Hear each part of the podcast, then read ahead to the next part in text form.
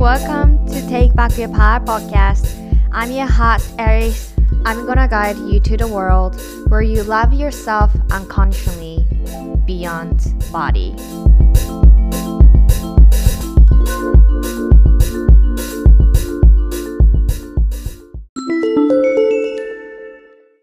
Hey hey! 爆弾ニュースを落とします。Take Back Your Power メンターシッププログラムの5期生のドアが開きました誰かの目線とかね意見を気にせずに自分のやりたいこと生きたい人生を堂々と歩める自信自由があったらどうしますか？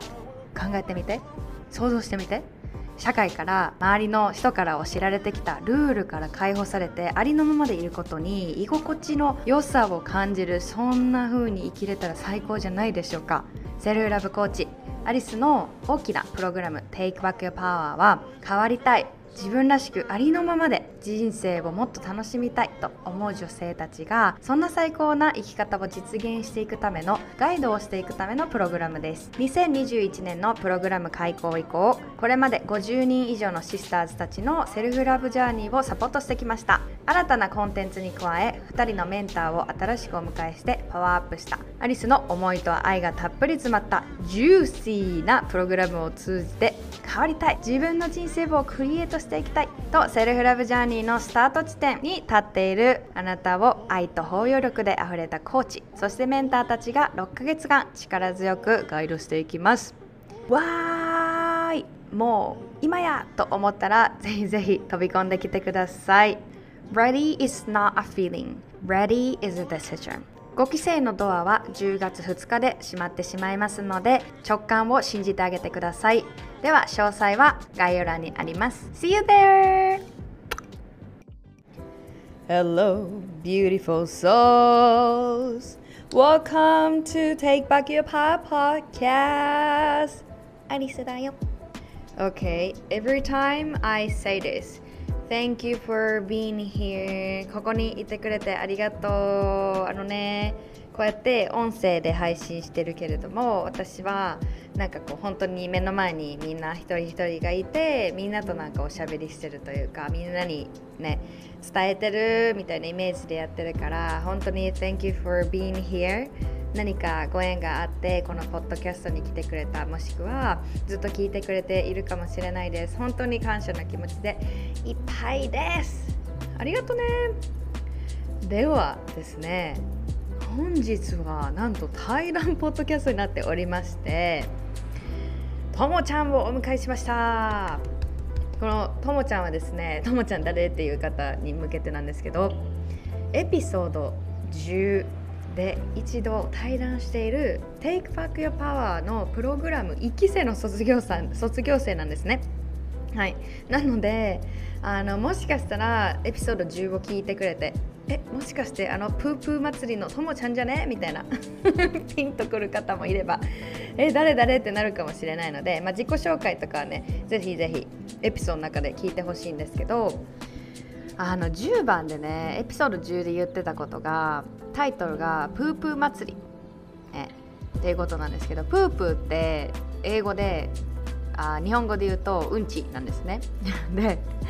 あの私たちってすごくこう外側のものにものとか肩書きとかなんだろうね持ってるものとかに頼ってそこに幸せを幸せを見出すみたいな感じの社会だと思うんですよね風潮的に。で特にそういう風な生き方をしているとやっぱり日々現れる問題に向き合いたくない例えば例えばさうん海外行ったら幸せになれるんだろうなみたいなアリスの当時のね考え方で言うと海外行くイコールなんか英語も喋れるようになって自信も持っててキラキラした人生進めてで 何がある？あなんか欲しいものが手に入る。そしたら私は幸せなんだみたいな感じのメンタリティーやったわけやん。でも当時のアリスは知らなかったわけ。環境をもちろん環境も大切やねんけど環境を変えたら全てが変わるみたいな自動的に思ってたんやけどそうじゃなかったやんアメリカに行くに対してもアメリカ行ったら行ったでそこに There are shit that waiting for you right? なんかビザ関係のこととか文化の違いで困ることもあるしあの英語が伝わらないとか理解できないとかですっごくこう悔しいとかね緊張したり不安な思いになったりとかなんか学校で宿題があるとかこう自分が思い浮かべてた側面だけじゃなくて自分が選んだ道にも絶対プープっていうのは待ち受けてるんだよね。それを理解してジャーニーを進んでいくとやっぱり姿勢も全然違うしともちゃんもなんかこうデンマーク行きたいっていう思いがあってでデンマーク行くかその当時は働いとってんな日本で。と1年前かな。で会社で働いてて。で会社に働いとったんやけどなんかこう悶々とした思いがあってなんか、うん、辞めたいしデンマーク行きたいなってこういう思いはあるんやけどでもそこでなんかでも会社辞めるのなせっかく就職したのになとか安定をなんかこう今ある安定を手放してできるかなみたいな感じですっごい恐怖でブルブルしとったわけ。でうちら話しとったんやけどどっちの道を選んでもうんちはあるから。それやったら自分の好きなうんち選ばないとっていうところの話やったのね。でじゃあともちゃんの例で言うとともちゃんがその会社に残って例えばまあかっこ仮で安定を取るとするじゃん。そうしたら安定は取ったもののそれはねともちゃんが選んだそっちの道にはうんちもあるんだよね。自分のもしかしたらなんかこう日々満足いってないっていううんちかもしれない。うん。安定取ったって言うけれども実は安定じゃないっていううんちかもしれない。わかんない。でもしデンマーク行くっていう方向を取るじゃん。そうしたらこう今までねあった安定っていうのは今のその時点でなくなるっていううんちかもしれない。デンマーク行くのに実際シェアしてくれたのが前のねエピソードでこう荷物をねなんかこう送るとか持っていくのにすごい手こずるっていううんちだった。ビザのことかもしれない。飛行機のことかもしれない。言語かもしれない。ね、どっちでもうんちあるんだよね。だから完璧な人生が幸せ。何もこう問題がなくもうリラックスして過ごせる人生がこう幸せっていうよりかはその問題とか自分課題に向き合っていく姿勢っていうのをこうアリスもそのジャーニーを通して知ったことやからこれすっごいこうともちゃんとこのうんちの話で盛り上がるんよね。で今回はなんとそのともちゃんもね1年ぶりに招待させていただきました。Thank you でともちゃんを招待した、まあ、意図っていうか本当に一緒に話すのめっちゃ楽しくて単純にね好きっていうのもあるんやけどあの彼女が今ねデンマークで1年経ちました。でやっぱりインスタグラムの発信とか見てるともちろん大変なこともあるしこうなんかこうデンマークでの達成していることとか今ね頑張ってること向き合ってることとかもやっぱり垣間見れてあーってあの時一緒にね身につけてきた self love filter self love mind っていうのがやっぱりこう海外でも役に立ってるっていうかもう人生生きる上でもうともちゃんのなんだろうね核になってる、うん、コアの部分になってるんだなって。だからこう表情も違うし着るものも違うし姿勢も違うし発言も違うし明らかになんかこうもちろんソーシャルメディアだから全部見えないっていうのは私も理解してるんだけどなんかこう話聞いてみたいと思ったんだよね。でそれがきっとこう今みんなセルフラブジャーニーそれぞれ出てると思うんやけどそれぞれの地点でなんかこうともちゃんのこの卒業してからのこの1年ってどんな感じやったんやろうっていうのをちょっと改めて聞いてみたんですよね。はい、でそこでともちゃん自身ももうなんか前までは周りのさ常識っていうか社会の当たり前に合わせるのが普通やったでそれがともちゃんにと人生にとっての当たり前っていうところからともちゃんが一緒に向き合ってきて自分自身と向き合ってきて辛いとか怖いとかそういう思いもあったよ、ね、辞めるって上司に言うの辛いとか。デンマーク行くのにもいろんな壁があったんやけどもそれで自分の中でのスタンダードを作り出した。周りが言うからじゃなくてこれまさに自分軸だよね。自分の幸せ自分の大切にしたいこと自分の価値観っていうところをクリアにしてきてそこに何だろうね忠実に、うん、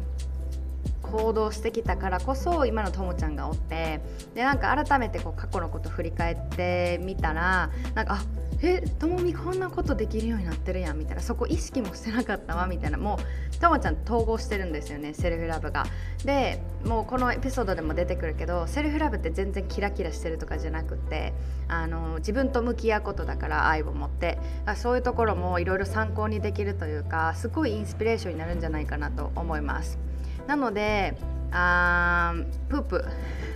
プープ女が登場してくるんですけど。自称プープ女ね。あのぜひぜひ元気もらってほしいなと思います。ともちゃんはすごくエネルギーがねあの音声でも伝わってくるんじゃないかなと思いますので私もねすごくこう楽しく対談ができたエピソードになりました。なので皆さんにもえーと伝われて伝わってほしいなって思います。それではお楽しみください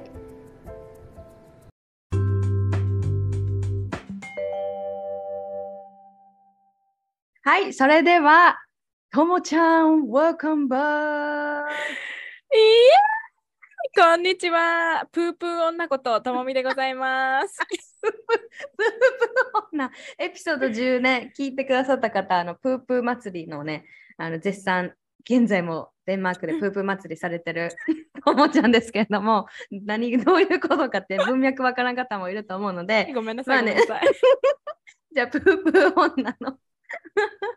ともちゃんからじゃあ、ねはい、改めて第2弾ということで、Thank you for はい coming back、帰ってきてくれてありがとう。こちらこそあのまたお招きいただいて嬉しいです。ありがとうございます。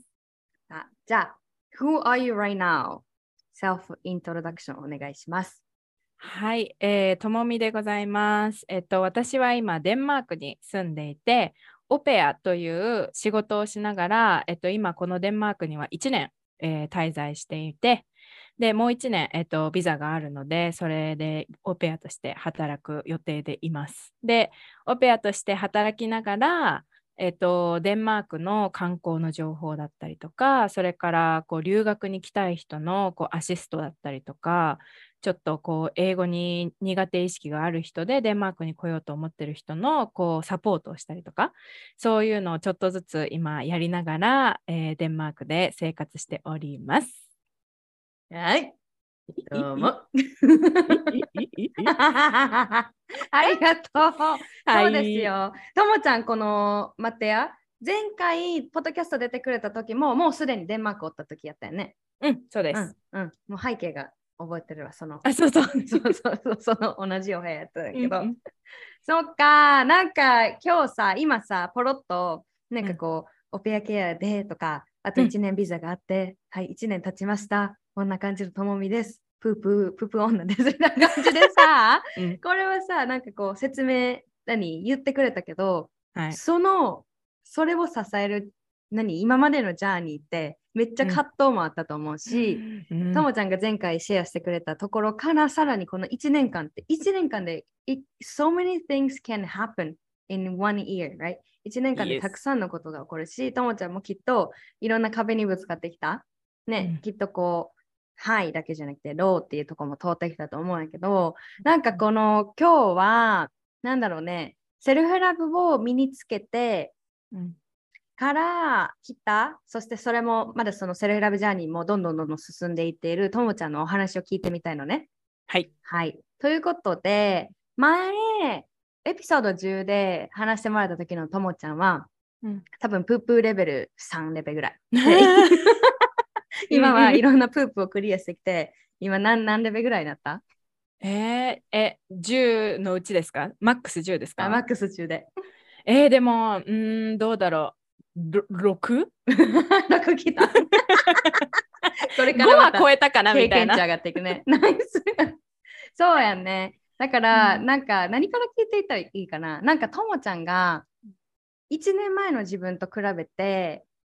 なんかこれめっちゃ、このこの過去のこの1年で、私この収穫すごいなとか、すっごい自分の信念になったなっていう、なんかシェアしたいことある？えーっと、いっぱいいっぱいあります、まず。うんうんうん。OK、ますます。でも、うーん、なんかやっぱりその、一番、でも一番なんかセルフラブジャーニーの中で私がおおって思っうん最近思ったのは、まずセルフラブのことについて、うんあんまり考えないでセルフラブができるようになった。これは.結構でかい。ししかもアリスさんにこのポッドキャストあのまたやろうって声かけてもらってあちょっと待ってもう一回思い出そうと思ったら意外とあこれもこれもこれもクリアできてこうなんか辛かったところを乗り越えられたのってああれって多分セルフラブの土台があったからなんだなそういえばみたいな。かなりこうなんかセルフラブ自体がこう私の生活の中に溶け込んできてうん。当たり前のこととして無意識にできるようになったのが多分1年前と比べて私の self love というところでの成長なのかなと思います。わーこれさ、めっちゃわかるわと思って、きっと、例えばさ、今まで self love じゃなくて、どっちかっていうと self doubt とか自己否定とかうん。を重ねてきた人生がフェーズ1とするやん、フェーズ1。うん。そしたら、アリスの出会いとか、シスターズみんなの出会いとか、こういうふうに take back power っていうところでだけど、 self love を学んできたね。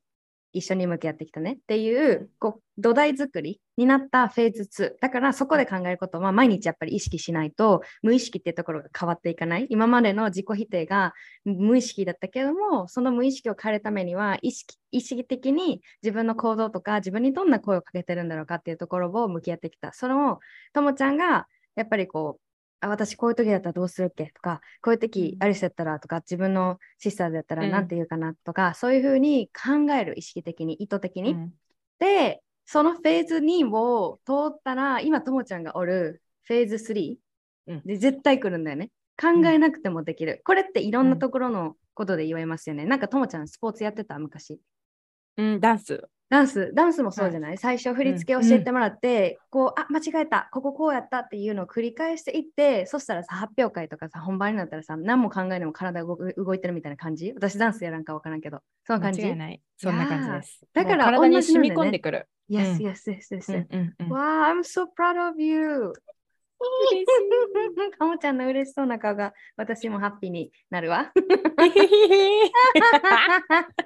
いやーそっかそっか。じゃあなんか、うん。これをさ今回振り返った時にあん。あれもできた、これもできたみたいな。あこれ乗り越えてんじゃんとか。なんか、うん。life feels so much easier っていうところに来たと思うけど、なんか例えばある？こういうところを今回振り返って見つけたこととか。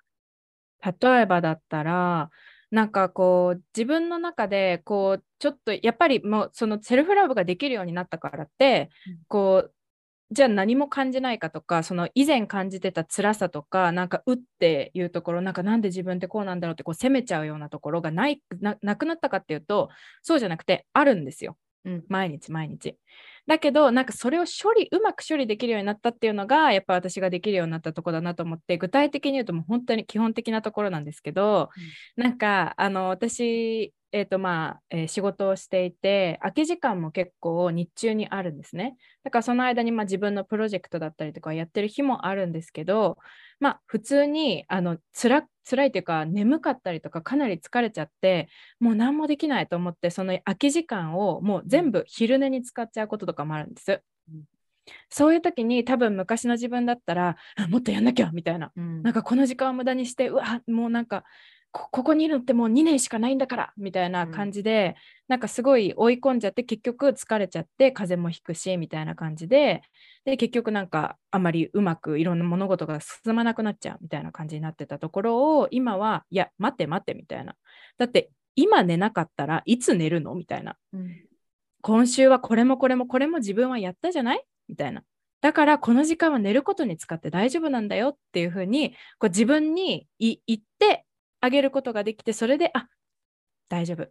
ともみそうだよね。よしじゃあ今は寝ようって言って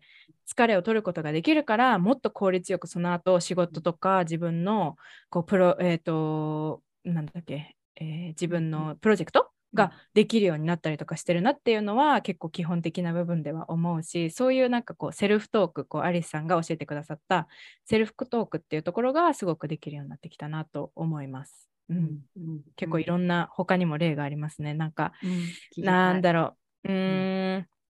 例えばインスタの投稿する前になんかこんな投稿をしてなんか今までやったことないしなんか他にやってる人も見たことないから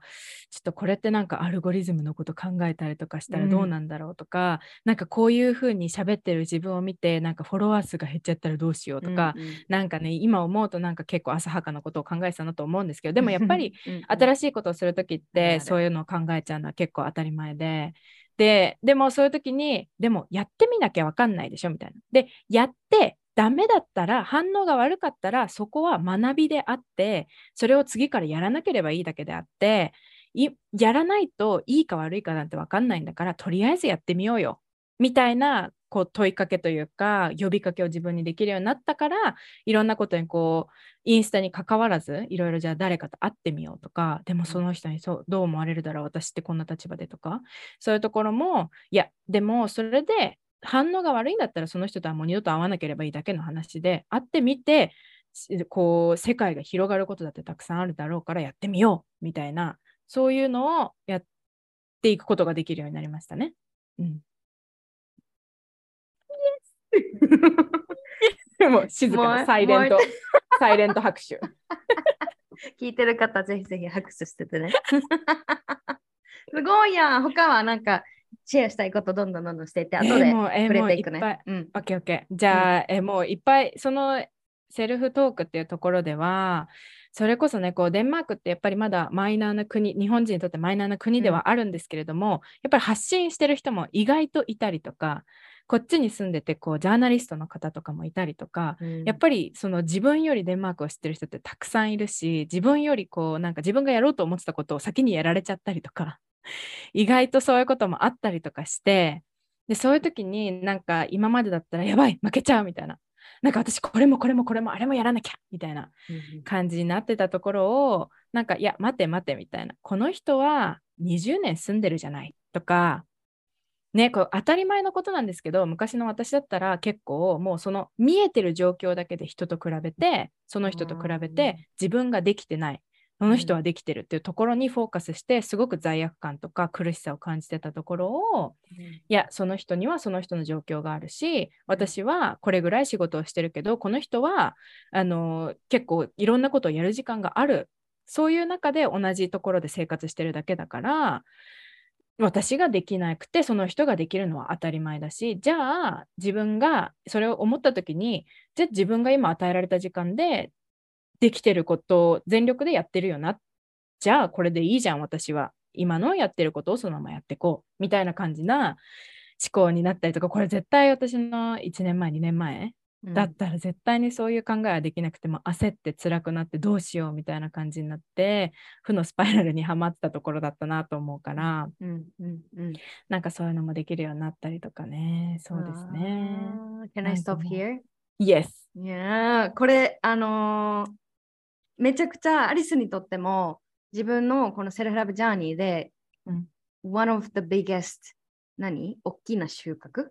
自分にとってのだったんだよね。はい、で、めちゃくちゃわかると思って、うん、見えてる状況で比べてた。例えばアリスのアメリカの生活で言うと、英語その人うまい。で、うん、そこで圧倒されてるみたいなめっちゃあった。待ったやろ。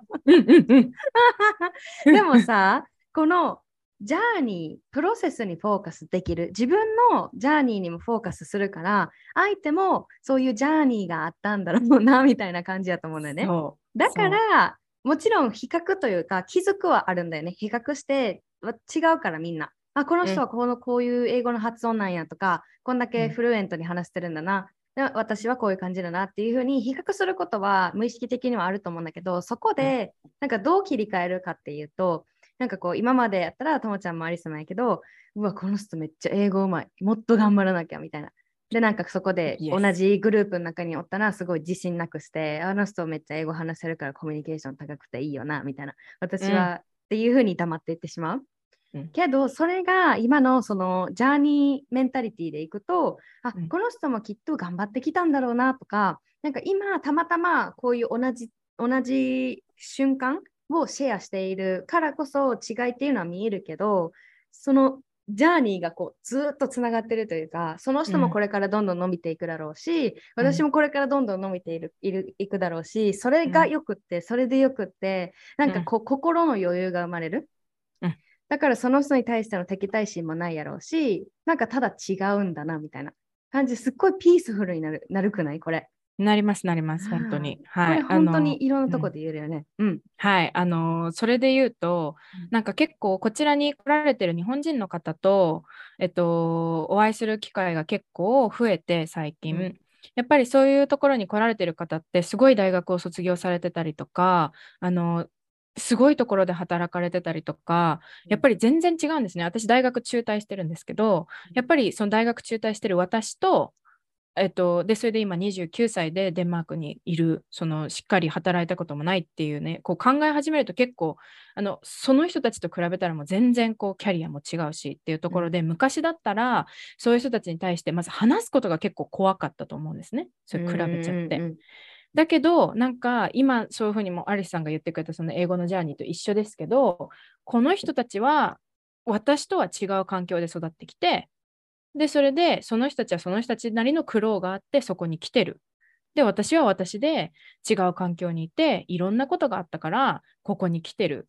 っていうのが分かるから、すごいいい意味でこうその人を尊敬して対等に話すことができるようになったからすごくそういうところで収穫も増えたしなんかあの昔だったらね多分うわなんかこの人ってえなんかもうこその大学の名前聞いただけでなんかうわーみたいな、すごいみたいな感じになっちゃってたところこうラベルで判断しなくなったっていうのもやっぱそうだしそのジャーニーにフォーカスすることができるようになったから、うん、すごくなんか豊かになった。私の心も豊かになったし、うん、その人脈も増えるって意味でその私の人生自体もそういうふうに考えられるようになったからこそ豊かになったなっていうのはすごい思います。うん。ともちゃんにとってのなんか豊かってどんな定義？どんなイメージ？今言ってくれた 豊か。うわ、すごい。ちょっと今、あ、そっかそっか。Why? Why that word? なんで豊か？どあ、めっちゃ私の人生豊かやな。私の心豊かやなって感じる瞬間ってどんな、どんな感じ？えうん、あの、ひ日々の中でいっぱいあるんですけどね、こう具体的にこう言語化するとやっぱ難しいですね。なんか、うん。うんうんうん。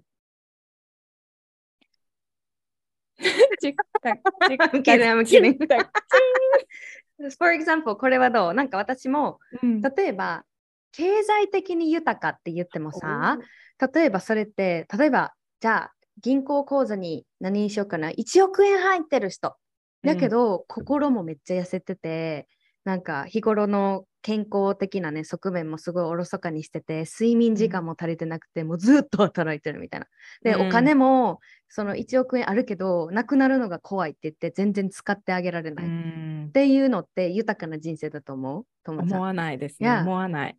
あの、そうですね、そう思うとやっぱりその豊かさっていうのは私は心の豊かさっていうのが、私の思ってる豊かさっていうのだなっていうのはすごい思うし、うん、なんかそれを感じたのは私今年の夏にバケーションに行ったんですけど人生で初めて、うんうんうん、その時に私はお金そんなにないです。あの、うんうん、それこそね1億円なんてないし もう結構カツカツの生活です本当に、うんうん、だけどなんかその時間の余裕があのそのデンマークがねそういうシステムだからこそあのデンマークだと1年間で30日、えっと、6, 6 5週間は、えっと、バケーション休暇を取っていいっていうふうに、えっと、法律で定められてるんですけどやっぱりそういうふうに与えられたこの時間があったから私はじゃあそのなけなしだけれどもこのお金を使って休暇に行ってみようって思って行った。その時にやっぱり見た景色だったりとかなんかそのお金はないけれどもでもそうやって自分がここに来た。デンマークに来るという決断をした。そのデンマークを来る決断をできたのはそのアリスさんのあのプログラムに行ったからそういういろんな決断がこう、こう積み重なってって今ここにいてこんな素敵な景色を見てるんだって思った時にあ豊かさって絶対お金じゃないしその自分の日々の決断が積み重なったものだなってすごい思ったし、うん、なんかこうやって自分の心が満たされる瞬間っていうのがどんなことよりもやっぱり幸せなことだし豊かさだなって思ったのはそこだったので、うん私にとっての豊かさはそこですかね。う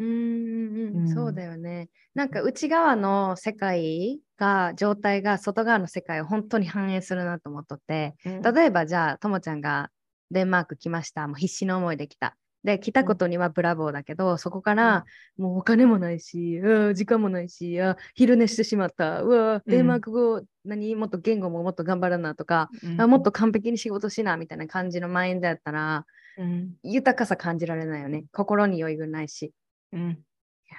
間違いない。らしい。これ、なんかさっきのあの、ある、まあ、すごい人で、ラベル、うん的にはね、肩書き的には、え、この大学出てるんや、この仕事なんやっていう人に対して、対等にね、接しれるようになったっていうことは、なんかその、お互いの、まあ、ともちゃん自身も自分のジャーニーをフォーカスできるっていうところになってきたと思うけど、なんかそういうふうに、何考えられるようになってるのってともちゃんにとってなんでやと思う？なんかなんであこういう人もなんかこういう何？私と対等の人なんだなっていろんな外側の肩書きはあるけどなんかこうそうやって余裕が出るってどういった What is supporting your perspective?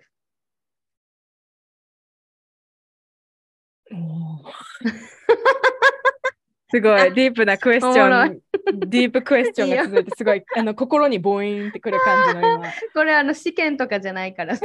うんうんうん全然わからなかった今なんかすごい、ちょうどね先週、うんあの、デンマーク語の、あの、口頭テストがあったんで、今、その受けてる気分になっちゃった。なんか、おうそうそう、うそうそう。じゃあ頑張って100点取ってください。あ、と、そうそう。えーっと、え、何をそういうふうにさせて、もう、でも、もう本当にだから、もう、セルフラブですよねっていう。じゃあ質問、ともちゃん、はい。ともちゃんにとって今のね、うん。このこうん。のジャーニーに、このフェーズにいるともちゃんにとってセルフラブを説明するとしたらどんな感じ？セルフラブって何ですかともちゃえー私にとってセルフラブはですね、でも、あの私がその1年前に言ったことと変わらず、うん。フィルターであり、土台であり、空気みたいな感じ？ん。日々の見えないし触れないしって感じよね。見えないし触れないけど絶対そこにあるもの？っていうのがセルフラブなのかな？今の私にとって。うんうん息吸ってるから取り込んでるし、息吐いてるから、それを誰かに対してこう与えてあげることも今できてる状態になってるけど、うん別に見えないし、うん私にとってそれを写真に撮って見せるものでもないし、うん本当に当たり前にうんであり、で、はい。えで出てきた。ー、なんかあ合ってます、100点かな？ああ、100 101何なん点。だろう。なあ、やった。うん。でもなんか本当にそんな感じですね。わうんうんうん。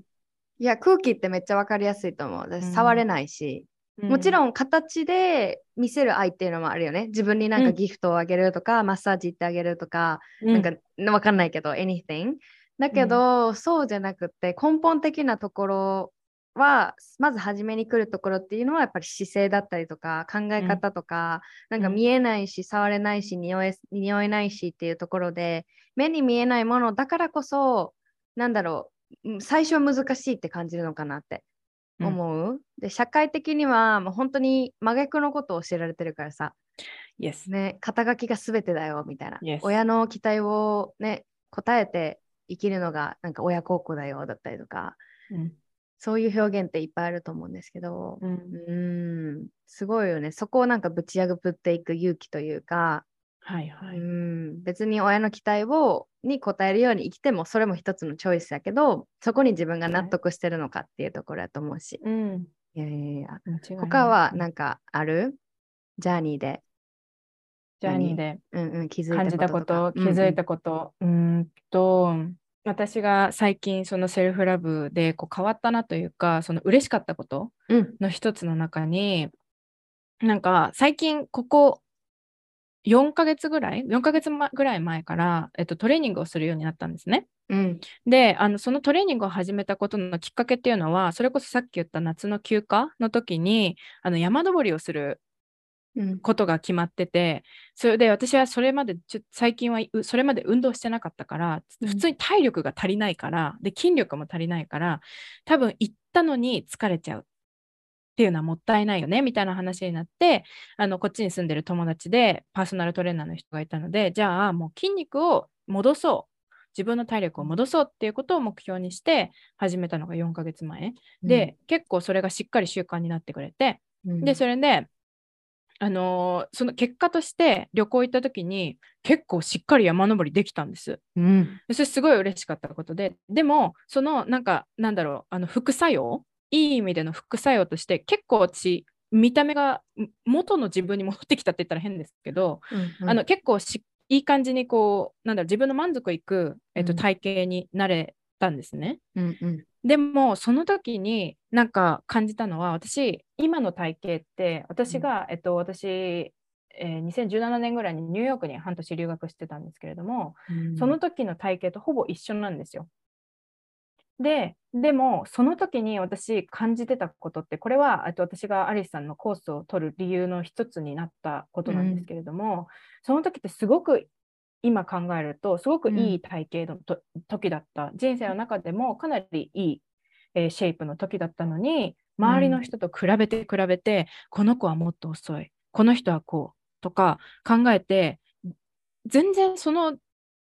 ナイ ナイスバディって言ったら変ですけど、ナイスバディの自分をエンジョイできなかったんですよね。うんうんうん。ニューヨークの時は。で、うん。でも今、この、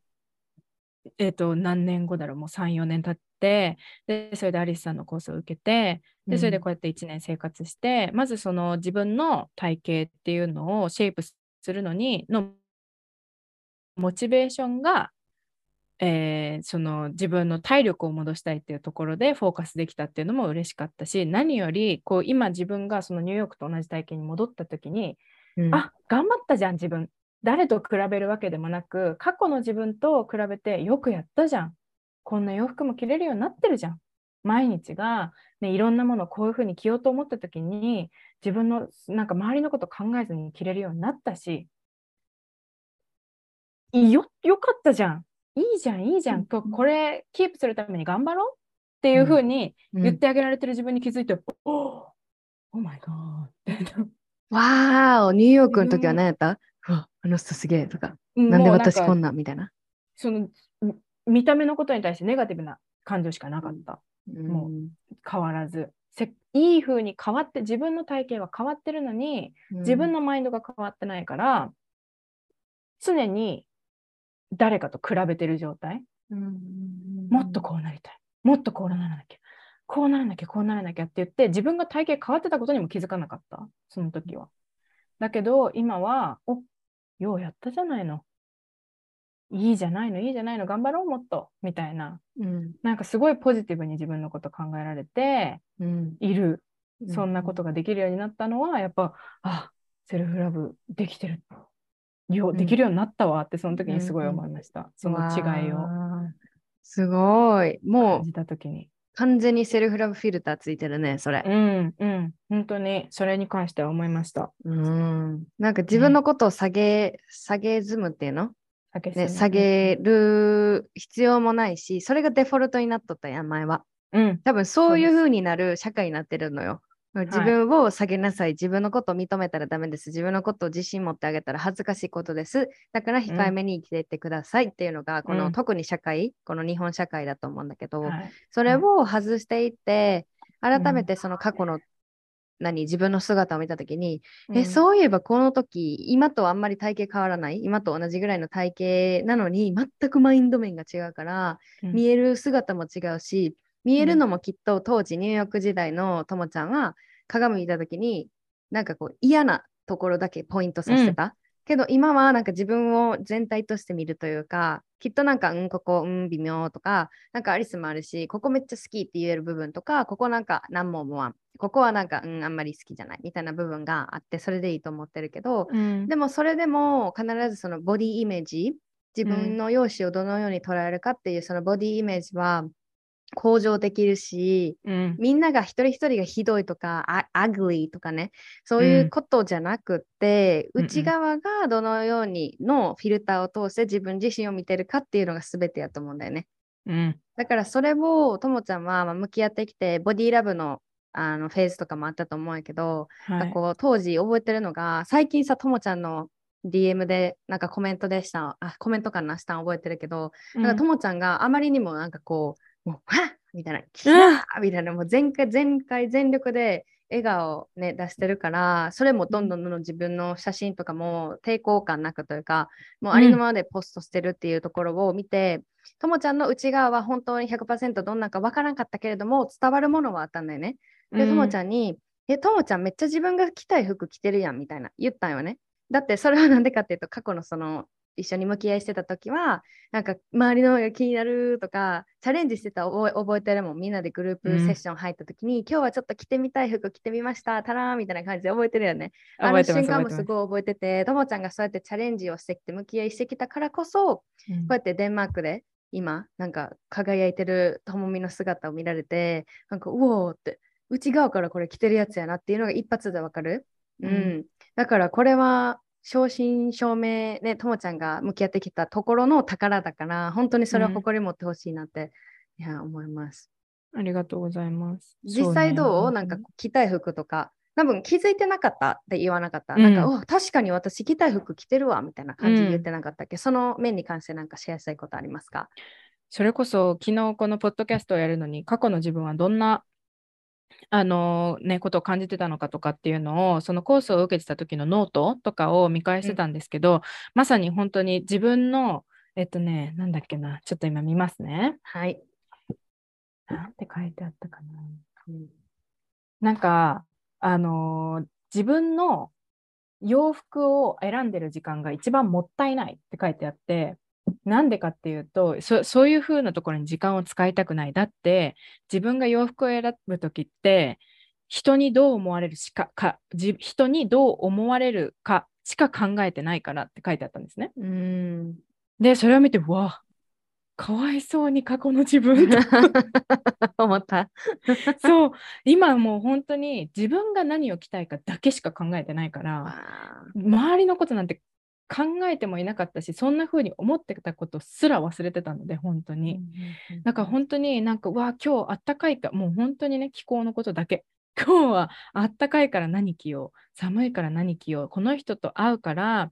なんかこここの人と会ってこういうところに行くからじゃあこういう格好してみようとかなんかそれは別にその人と会うからその人にどう思われるかとかじゃなくて、うんうん。バイブス的な感じ？うん、で、あこの人と一緒に行ったらこんな洋服着てこんな写真撮りたいなとかなんかそういうことしか考えてないのでだからなんかうわ変わったなって思ったしそのアリスさんにねコメントしてもらった時にもうわそうだそうだ。過去の自分はあのね日本社会の中でこうやってなんか私は常にこうビジョンとしてこう人混みの中池袋とかうんうん新宿とか、そういうところを歩いた時に全然知らない誰かから向けられる視線うん。そういうのをすっごい意識してたのを思い出してうん。はあなくなったなそういうのと思ってすごい感動しました。わーこれも今ね話聞いてて思い出したんやけどともちゃんと初めましてか、まあ、めっちゃすめちゃくちゃ初期つながった時初期にともちゃんが、何だったかな？なんか友達か自分の経験の話か忘れたけどうん。なんかこう海外行ってすごく開放的になった。で海外はもう人の目気にしないし日本みたいになんかこうねざわざわみんなが他の人と話してるみたいな空気感がないから私は自分らしく入れるけどでもワーホリとかね留学から帰ってきたらまたそれに飲み込まれるみたいな、うん。だから日本が悪いんだみたいな感じのあの、うん。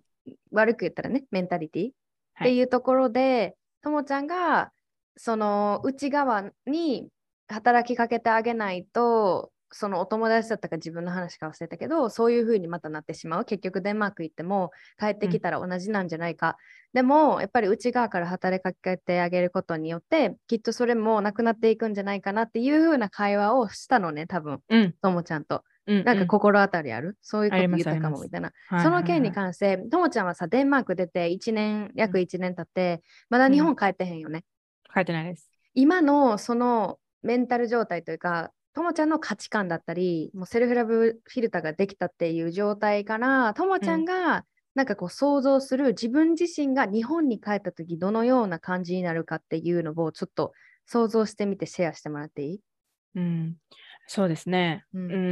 んどうなるか考えると、でも、ここまで私は結構、あの、メンメンタルというか、そのメンタル面っていうところで強くなったなって私は自分で思ってるので、多分自分が、えっと、そのセルフラブを始める前に感じてたことはもう感じないんだろうなっていうのは思います。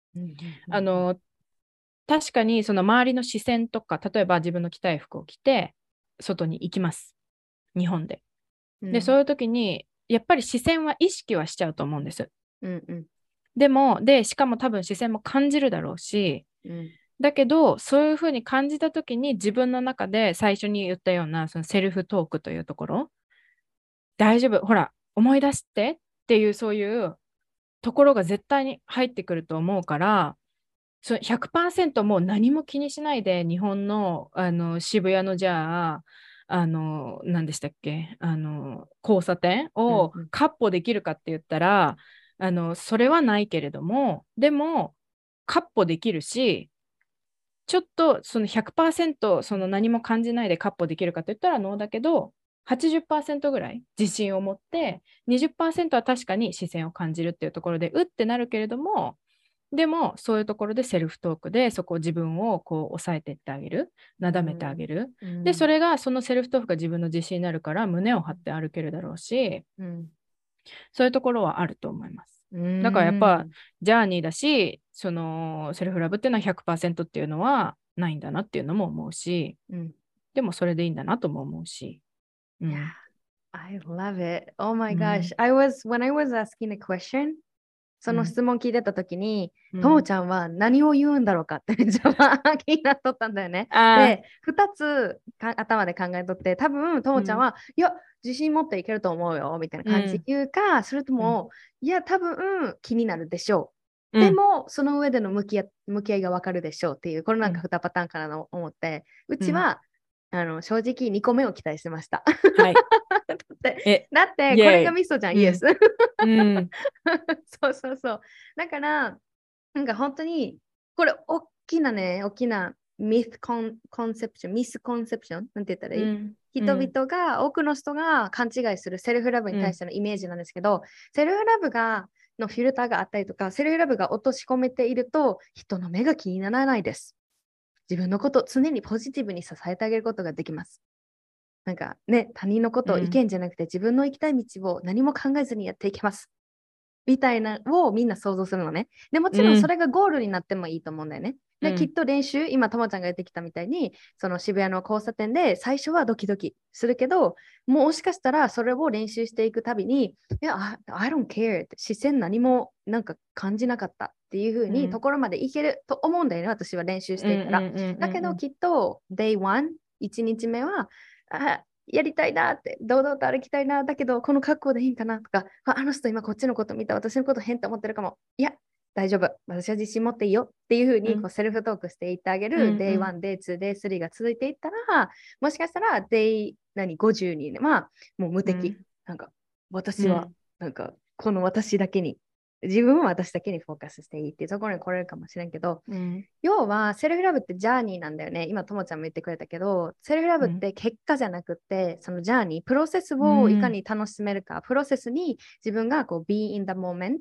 自分自身と寄り添ってあげるか、隣でね、一緒に歩いてくれるかっていうところが一番大切やから、うんセルフラブがメゾット化してしまうと、あれ、なんでセルフラブやってんのになんで人目気になるのみたいな、なっちゃうよね。これって大きな間違いで、そうじゃなくって、人目気になってもいいし、でもこう自分が望むね、あり方っていうところに一歩ずつ前に進んでいってるんだよって、今はできてないって感じても、それがもうジャーニーの一部なんだよっていう、この、これ何のコンセプトだった？らニュートラル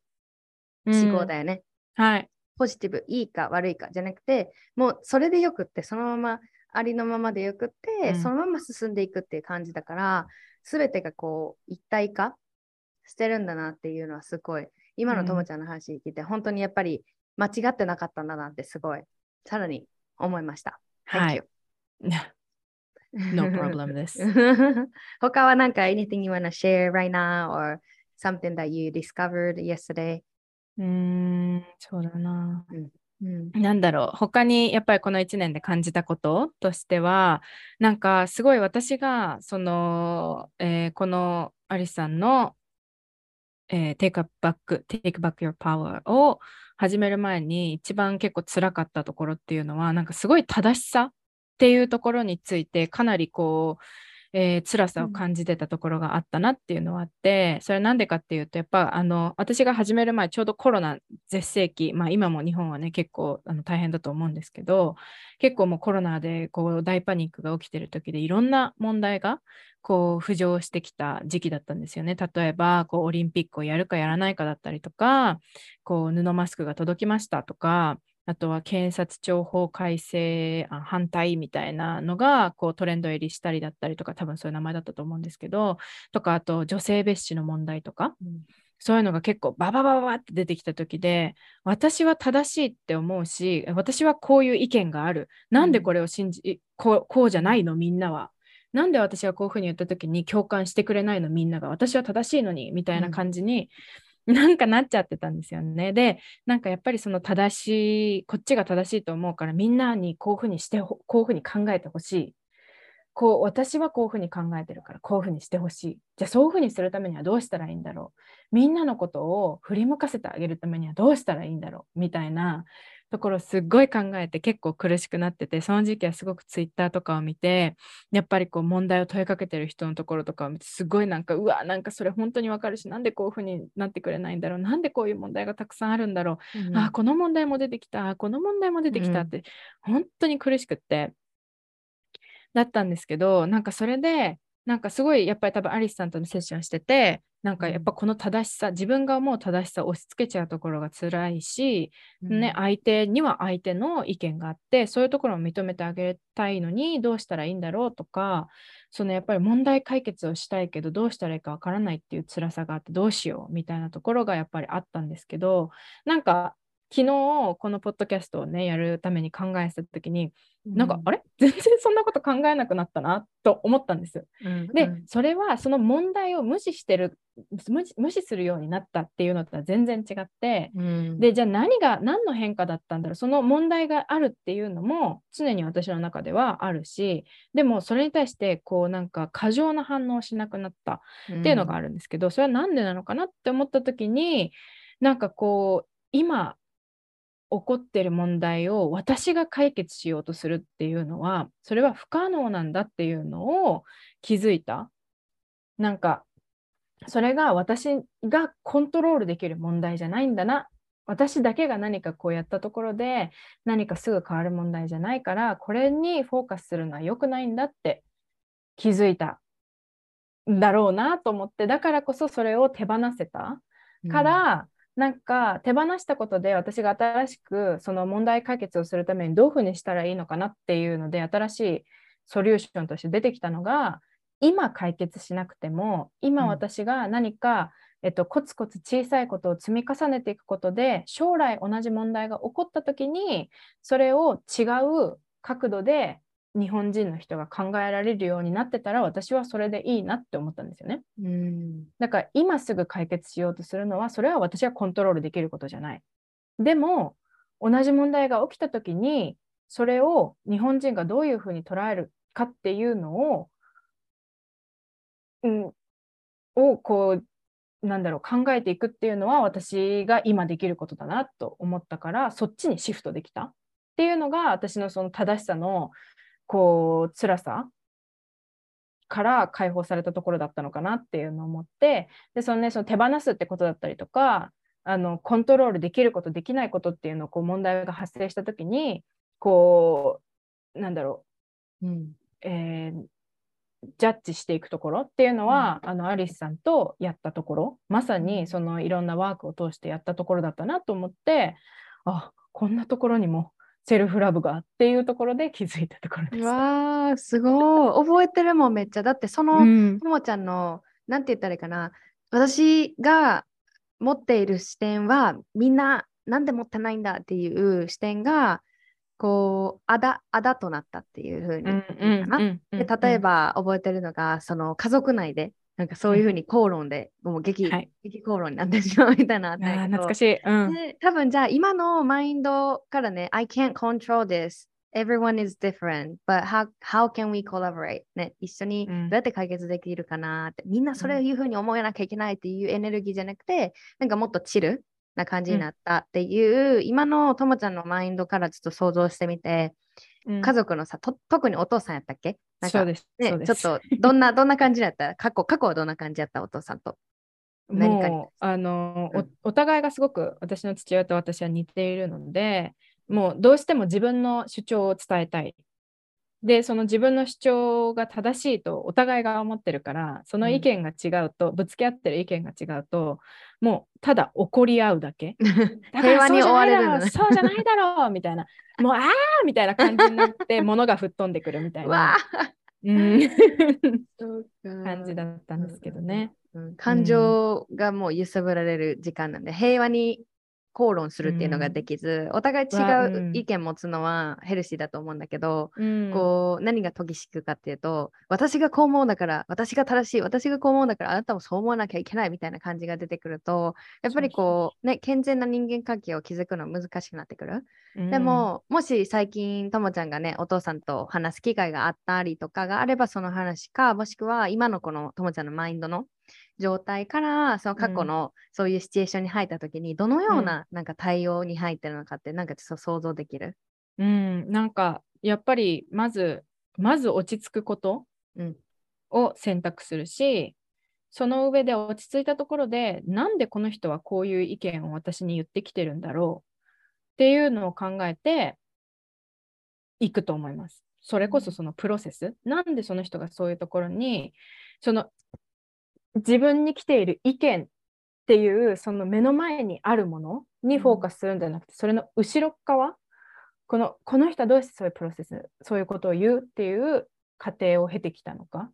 あそれは例えばあじゃあ年齢だったんだなとか、うん。あそれはこの人はこういう環境で育ってきたからだったんだなとか、うん。なんかそういうところに落とし込んででそれでだけどそれでもやっぱり私の意見は私の意見だからあなたのことは分かるよ。こういうことだったんだと思うんだけれどもでも私はこういうことがあるからこういうふうに言ってるんです。じゃあどういうところで落とし込んでいきましょうか？この私たち2人の人間の2人の人間の間でそのじゃあこっちの意見にもつかないしこっちの意見にもつかないけどじゃあどこで落ち着こうかっていうところに持っていくんじゃないかな今の私だったら。わーそうやんね。やし、きっと相手も伝わると思うんだよね、そのともちゃんのエネルギー。で、うんあそっか、ちょっと言い過ぎたなじゃないけど、なんかちょっとうんカッとなって、向きになってしまったな。うん私もね、こうちょっと沈め、沈ま、沈めよう、なんか散る？うん。ちょっと軽めしようみたいな感じに、うん相手にもそういうのって伝わると思うから、なんかすごうん。い相乗効果うん。やなって思います。うん。まあこれねやっぱり社会問題を特にともちゃんもさアリスもさそうはい。いう社会で何が起こってるかっていうところ、まあ、文化の部分だったりとか、まあ、海外住んでいたのもあるだろうし住んでいるかうん。のもあるだろうし、うん。やっぱり日本のいいところそうじゃないところってやっぱ浮きど、うん浮き彫りに見えてくるんだよね。なんかそうはい見ようとしなくっても、あ日本こういうとこあるよねとかちょっと世界と比べて日本のここちょっとやばいんじゃないか最近だったりとかうんで、やっぱり熱くなってしまう。その気持ちって、それってすごい、日本にとったらすっごいありがたいことだと思うんだよね。こんな、ね、年齢関係ないけれども、こうやって私たちのこのジェネレーションが次の世代へと、ね、うんいい社会を作っていくために熱くなってるって本当にすごいことだと思うんですよね。だか、ら、なんかそれをこう今の現状を見た時に落ち込むことも絶対あるし、うんアリスもすごいこうマジかよみたいなこんなことが起こってるんかよみたいなすごいうん。未だにも思うことあるけれども、うん。これは自分でイライラしたって何も生まれない、うん。結局は自分が整っていないと自分がどんどんどんどん潰れていって何も起こらないっていうところがあるから、やっぱりこうまずは自分自身と向き合って整えていってあげること。それができる環境だからさまずそのうん。日本の社会って、だってうん。本当にすごい社会がぐちゃぐちゃで、もう政府が全部を握ってるみたいなさそういう国もあるわけやん戦争が起こってとか、はい。だからはい自分のさもう I don't feel safe っていう人も絶対この世の中にいる中で、やっぱりこうやって自分を整えていきましょうって言えるのってすごいまあ特権なのかなっていうふうに感じたりもするんだけど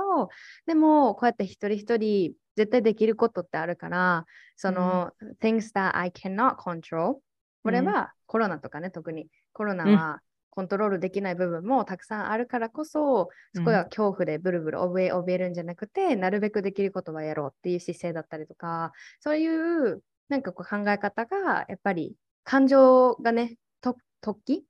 なんか上がったり下がったりするっていうところよりかは、すごくこう平穏になる。っていうところにつながっていくんじゃないかなって、いろんなところで出てくるなと思いました。うんうん、ですね。You wanna share、なんか今のことで伝えたいこととかある？えー、でもそれこそ、うん、あの今ねその日本っていうのはとても恵まれてるっていうところだったんですけど私あの語学学校に行っててヨーロッパは特にねあの中東からのえっと、え難民がとても多くて、私の語学学校のクラスにも、えっと、イランかな？イランから来た人とか、やっぱりその、ね、その女性が外に出ることさえ許されないような、そういう社会で、えっと、生活してきた人たちと同じ空間で授業を受けてたりとかするんですけど、なんかやっぱりそういうのを聞くと、なんかその人たちが下だとか上だとかじゃなくて、本当に私たちって恵まれてる環境の中にいるんだなっていうのを思っててでもその中でやっぱりなんかもっとより良くしていこうって思うことって悪いことじゃない。なんかそういうのを聞くと私たちってこんなに恵まれてるんだからじゃあいいじゃんみたいなもっと悪い人たちが、うん、その状況が悪い人たちがいるんだからなんか私たちは恵まれてるからこのままでいいじゃんって思う人って多分結構いっぱいいるんじゃないかなと思うんですけど私はそれは思わなくってなんかより良いところにいるんだからさらに上を目指していくっていうのはすごく大切なことでそこでとどまってしまったら何も生まれないし現在実際にね今日本ってやっぱりある程度経済成長こうなんか、えー、戦争の後こうガーッと上がってきて上がったところでこう日本なんなんか機械と言ったら日本とか技術と言ったら日本みたいなところになってきたけどそれで安心しちゃったからどんどん経済成長が止まって今結構ね苦しいところに来ているわけであって、やっぱりこう成長することをとどめちゃいけないんだなって思うし自分たちが成長したからこそその例えばねその私がのクラスメートの北国であるイランとかを助けられるようなその成長しているからこそ下を引っ張り上げられるようなことっていうのはできるんだろうなって思うからなんかねそういうことってすごい大切だと思うしなんかその成長することをやめちゃいけないっていうのはそのセルフラブ自体もそうだしここまでできるようになったからじゃあいいやとかじゃないしなんか私ってお金があるからじゃあいいやとか、そういうのってすごいもったいないと思ってて、常に上を目指していくっていうのは、あのいい意味でね、なんかその、なんだろう、比べるとかじゃなくて、常にいい、最高の状態でいようっていうのは、すごい大切なんじゃないかなっていうのは、今ちょっと聞いてて思いました。うんうんうん、そうだよね。うん、確かになんかその、もう私たちいいでしょっていう、このぬるま湯に浸かりすぎると、もちろんこう、うん、enough is enough なんだけれども、うん、なんかこうそのデメリットももちろんあってなんか聞いた話では日本のねもう経済が経済の成長がずっともう止まってる、うん、でもう今それこそ東南アジアとかがすごい暑いみたいな感じで、はい、でそれって今までその例えば発展途上国って言われてた国だからこそそもそも日本とのギャップがあるんじゃないのっていうふうに思うかもしれないけどでもそれにしても日本のが動き動いてなさすぎてなんか他の、うん、例えば日本と何にしようかな。なんか他のヨーロッパの国では、すごくこう同じようなレベルだった今まで。だけど、うん、日本は止まって例えばヨーロッパの国はどんどんどんどん上がっていく。どんどんなんかビーガンのオプションが増えたりとか、うん、もっとサステナブルが当たり前になってきたとか、はいはいはい、なんかちょっとレベルが違う感じすごいこう、世界の動きを見てて思うなって思うから、なんなんなんだろうね。これはまた、It's another story っていうふうに思うけど、うん。うんうん、なんかね、すごいつながってるんじゃないかなと思う。うん、なんかこう、日本人、ね、日本の社会って言っても、うん、一人一人この社会、社会を作ってるのは一人一人の意識になっていくから、はい、一人一人の意識が、なんかずっとね、嫉妬だったりとか、競争心だったりとか、私はダメなんだっていうところで止まっていたら、全然伸びないんだと思うんだよね。うん、でももっと愛を選んで地球へ優しい決断だったりとか、うん、するとそこにもっと共鳴してなんかこう社会が本当にどんどん動いていくなってすごい思うから、うん、なんかこうセルフラブとこの社会問題が関係ないとは言えない私は全然。あもう絶対つながってると思う。うん。うんうん、絶対絶対ね。なんか今こうなんかこれだこれだからこれだって言えないけど、うんすごいつながってると思います。うんうんうんうんなんかやっぱりね、そう、うん、そう思います、本当。うん個人個人だもんね私たち国民がさなんか、まあ、政府の問題もあるけどうんこうやって一人一人オプションがある中でうんもっと意識的に行動できる人が本当に愛を持った選択をね、うんできるようになる人が増えたらなって思います。はい、思います。じゃあなんかともちゃんに聞いてみたいことなんやけど、はいちょっと昨日ちょろっとシェアしてくれたなんかこう、うんセルフラブって内面的なものはいだけど、環境も大切なのではって思った話。うんはい I はい wanna はい hear it. えっとですね、そうなんです。なんか私はずっと前からそれはちょっと考えてたんですけど、昔の私が思ってたのは、環境が変わるから、あの生きやすくなる、生きづらくなるっていうのが変わるんだろうと思ってたんですね。それは何でかっていうと、私があの一番最初8年前ぐらいにデンマークに留学しに来た時にやっぱりいた環境がすごく良くって日本に帰った時にすごく苦しく感じたからだからやっぱりじゃあデンマークにいたら幸せだしデンマークっていうか日本以外のところにいたら幸せだし日本にいると不幸だって思ってたんですね。でだけどなんかやっぱセルフラブを学んでいくにつれてやっぱり自分が自分の内面が伴ってないと環境が変わったところで、やっぱりその生きやすさ生きづらさっていうのはなんか違ってこない？違ってくる、どっちだか忘れちゃったんですけど、うん。どん？環境が変わっても内側のついてきてないと一緒みたいな感じ？あそうそうそうですそううんですそうです、うん。一緒なんだなっていうのうん。をすごい思って、でそれの一番こうなんかあの例として言えるのは、それこそさっきお話しした、えっと、ニューヨークにいた時にそのデンマークで実は私そのアリスさんからセルフラブを学ぶ前にデンマークにいたことでセルフラブっていうのをちょっとこう触れてたところがあったんですけど、でそれでやっぱり自分を愛すること自分に素直になってあげることっていうのは大切なんだよっていうのをしちょっとこう触れてたんですけどそういうのを知ってた上でニューヨークに行ったのに結うん。局ちゃんとそのなんかやっぱり日本で挫折しちゃったところ、そう日本に帰ってきてなんかあやっぱりうわーなんか自分ってなんか自分のことを好きでいちゃいけないんだとか自分らしくいちゃいけないんだみたいなところでおられてたところでニューヨークに行ったので、ね、さっきみたいに同じような今と同じような体型だけど悪いところしか目につかなかったりとか。ででもその時って私海外にいたわけですよ。でアメリカなんてやっぱりいろんなね、あの多様性っていうのをとても重要視してて特にニューヨークっていうのは他のところと比べて多分ニューヨーク LA っていうのは多様性をこうより重要視している場所であるなと私は、えっと、いろんなニュースを見てて思うんですけど、なんかそういうところにいたのにもかかわらず自分の内面が伴ってなかったからなんかこう自分をこうなんだろう生きやすさというかその心が軽くなかったし常に自分を責めてた。だからやっぱり内面が伴わなきゃいけないんだなっていうのは思ったけど今回デンマークに来てそのセルフラブを知ってデンマークに来てうんで、それで、やっぱりデンマークってすごく、あの、もうか、教育の中で、これがセルフラブですとかじゃないけど、その自分を大切にすることっていうのを常に学んできて、こう、生活してきてるというか、成長してきた人たちなんですね。うんで、そういう人たちに囲まれて生活してると、自分自身もセルフラブができてるから、ブーストされてるけど、でも、さらに周りの人たちがそれを高めてくれるような環境だから、より生きやすく感じるんですよね。うんだから、なんかそういうのを考えたときに、その、日本にいて、セルフラブを学んだから、すぐアプライできるか、そのことをあの実践できるかって言ったら、やっぱりまだ環境が整ってないっていうのも、一つ、そのすぐ実践できない理由になってくるのかなって思って、そう思うと、一人がやったからって、なんかこう、なんだろう、ガーンみたいな感じで、うん。私、セルフラブしてるんで何も気にしませんっていうふうにはなれないよな、やっぱりっていうのをすごい思ったのが、今回デンマークに来て感じたことでした。だからやっぱりその一人一人がやっていくことっていうのも大切だし社会自体が受け入れる皿うん。をがあるっていうのもその自分を高めていく上では大切になってくるんだなと思ったのでそこもやっぱり難しいなと思ったんですよね。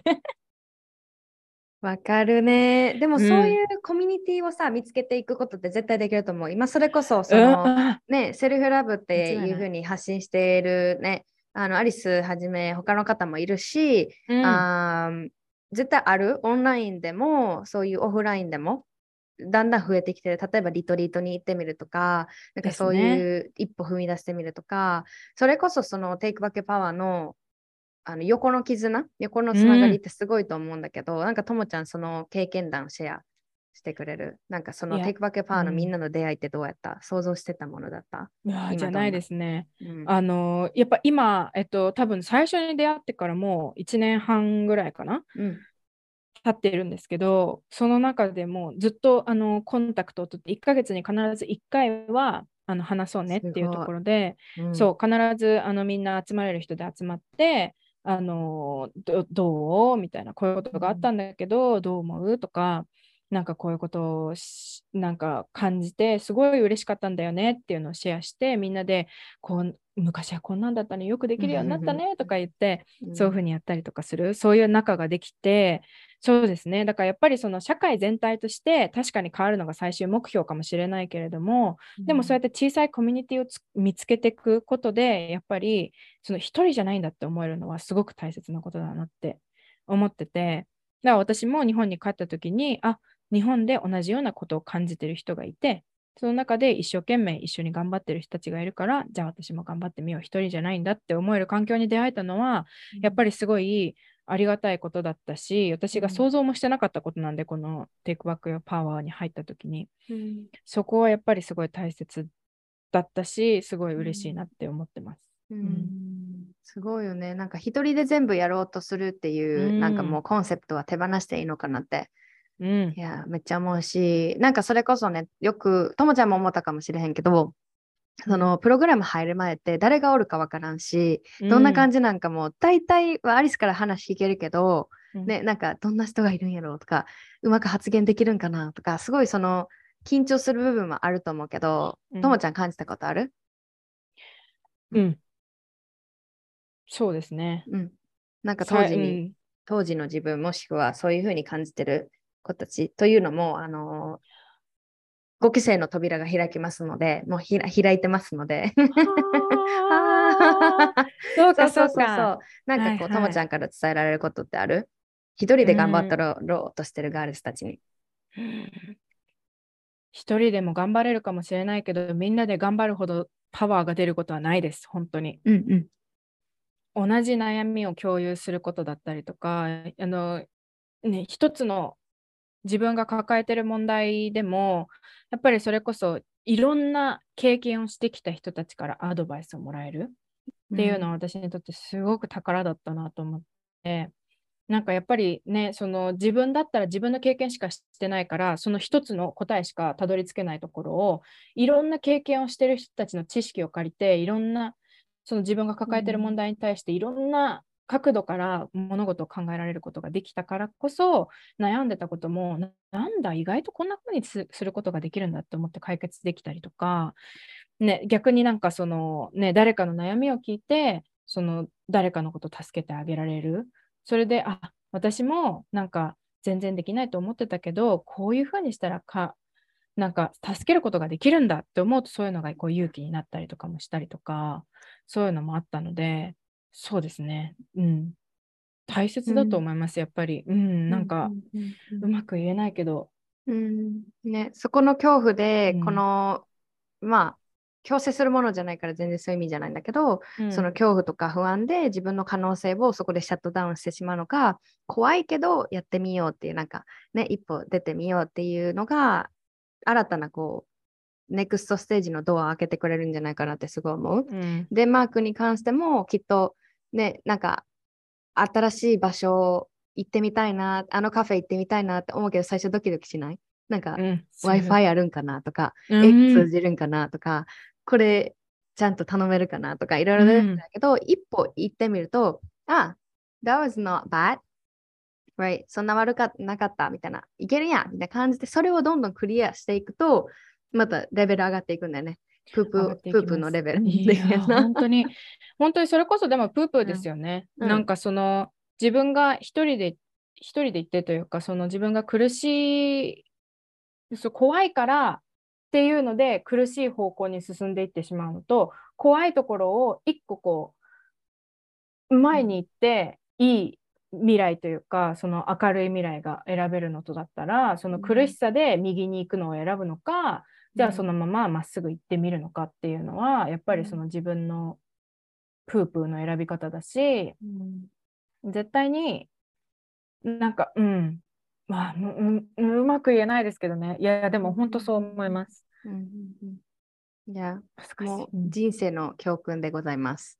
プーププープを選んでいこう。ね、プープを選んでいこう。本当に。そうどっちにもプープありますからね。そうなんよ。うん。ね、今の現状に行っても同じプープやしそのプープが大きくなっていくだしだけやし、うん、プープっていうのはあの知らない方、うんちね、うんち。はい、あの、そうです、うんちです。向き合。向き合いたくないって思うような物事とか、あの自分が感じてる痛みのことをプープって言ってるんですけど、はい、本当にそうやなって、はい、思います。じゃあ、ともちゃん、えー、っと、ね、2021年の3、4月だったと思うんですよね、この Take Back Power に入ってくれたの、1期生として。はい、で、はい、それが、もうその集中その期間6ヶ月っていう時間だったり自分のエネルギーだったりお金もそうですよね、うん、その自己投資をしてきてだからこそ今日話してくれた内容とかもすごくこう重みがあるし、ともちゃんが向き合ってきたからこそ内側の変化があるからこそさっきも言ったけど、うん、こうエネルギーとして写真や動画からも伝わってくる。それがもちろん全てじゃないけど、はい、分かるんだよね、はいじゃあ、なんかちょっと想像してみて、もしその時にともちゃんが迷いもあったと思う。テイクバックパワー本当にできるかなとか、6ヶ月できるかな、このお金無駄にならないかなとか、いろいろあったと思うんだけど、じゃあもしそこでやめてたら、ともちゃんの人生ってどんな感じだと思う？今どんな気持ちになってると思う？どこにおる、うん、もういないです。絶対い。ない。絶対いないし、何してる、うん、今多分、えー、元いた会社で小さいオフィスの中でパソコンをカタカタしてる生活だったな。そしてすごい暗い気持ちだったと思うし、毎日。うん、多分、息苦しい。もう本当にそれはあの精神的にも息苦しさを感じてるし、身体的なところでも息苦しさを感じるような、そんな生活を送ってたんだろうなと思うから、うん、そう思うと、やっぱり本当にそれこそね、私は本当にお金の面で結構ちょっとどうしたらいいんだろうっていう、ちょっと怖いなっていうところがあったんですけど、なんか、ここまで連れてきてくれた、うん、ここまで来れた自分っていうのは、あの時の決断が大きかったし、大きかったっていうか、もうほぼ全てだったし、うん、なんかこういう風に慣れてるのって、やっぱりその時に払うお金の価値以上のものを今得てると思うから、うん、っていうのはやっぱり私が毎日今こっちにいてその会う人だったりとか、うん、そのやっぱり行動してみてあの何て言うんだろう。やっぱり得られるものってすごかったんですよね。自分が机の上で考えてた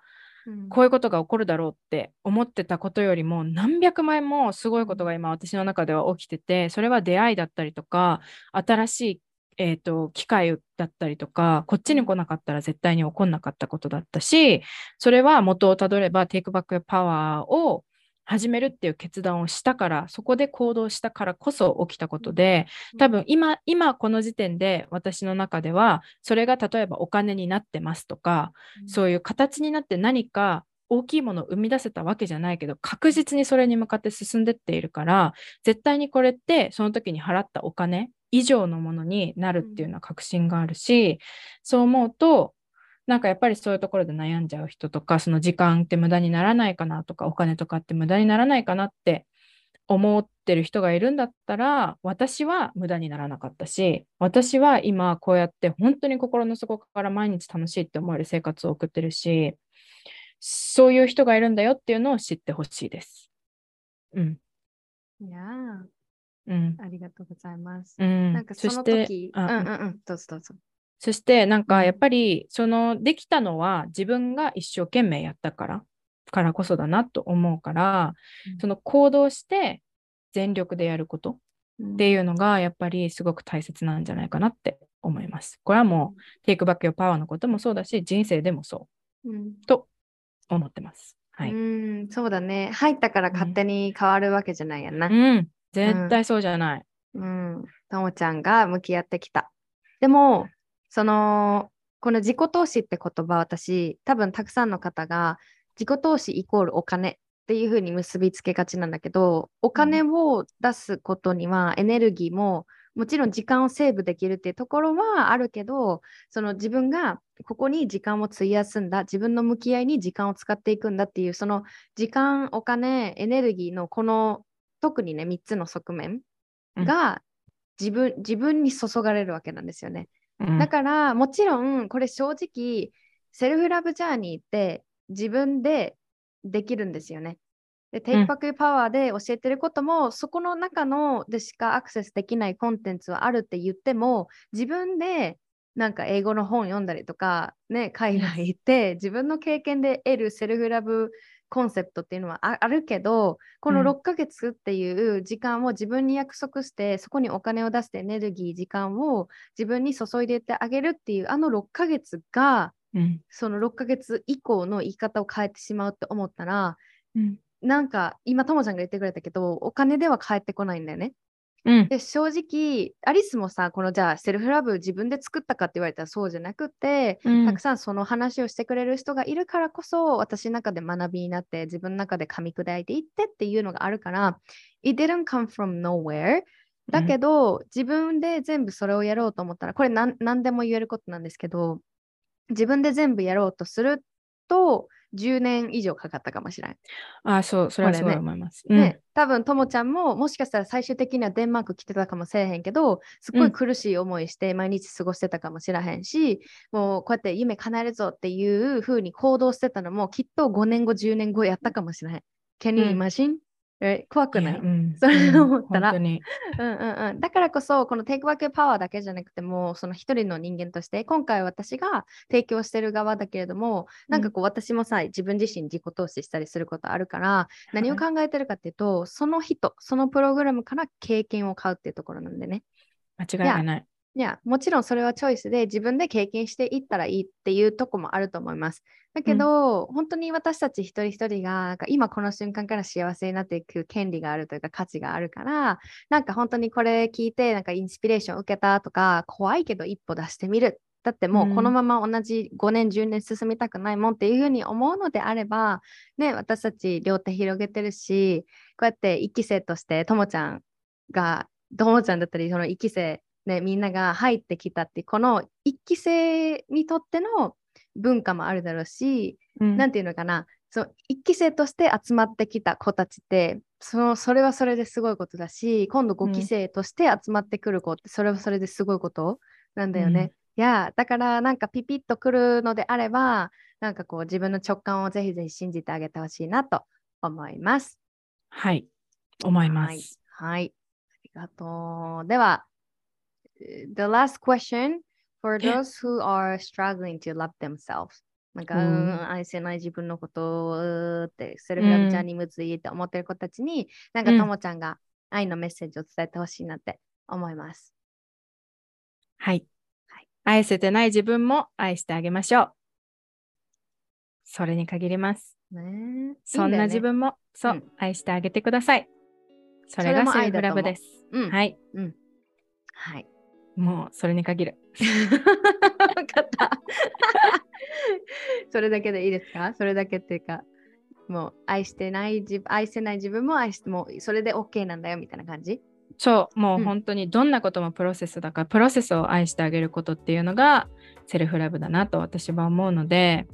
そのやっぱり、ああ、どうしようと思ってる自分も、うんそう、どうしようと思えてることがいいんだよ。うんうんそうやって能動的に自分のね、その感じてることを感じ取って、うん。それを良くしようと思ってる自分っていうのがいるっていうことに対して、それに愛を注いでほしいし、そういうふうに思ってポジティブに考えられるようになっていくことで、どんどんできることも増えていくだろうし、できることが増えたらまた幸せを感じるだろうし、そうやってどんどんどんどんこうサイクルになっていくのが私はセルブセルフラブなのかなと思うので、うん。まずはできない、辛いって思ってる自分を愛してあげるところなのかなと思います。Thank you so much! いや I'm so proud of you! Thank you! ありりがとう。ぜひぜひ、ともちゃんのなんかエネルギーだったりお話から感銘を受けたとか、なんかすっごいここ感謝する、ありがとう、シェアしてくれてっていうのをね、あの、ともちゃんのインスタグラムにね、DM ぜひぜひ送ってみてください。Yes。愛をお互いね、何、うん giving each other できたらなと思います。ということで、デンマークから今日はともちゃんがやってきてくれました。ありがとうございました。ありがとうございました。タックフォイデー Tack デンマーク語でありがとうございます。かっです。こいいです。バイバイ。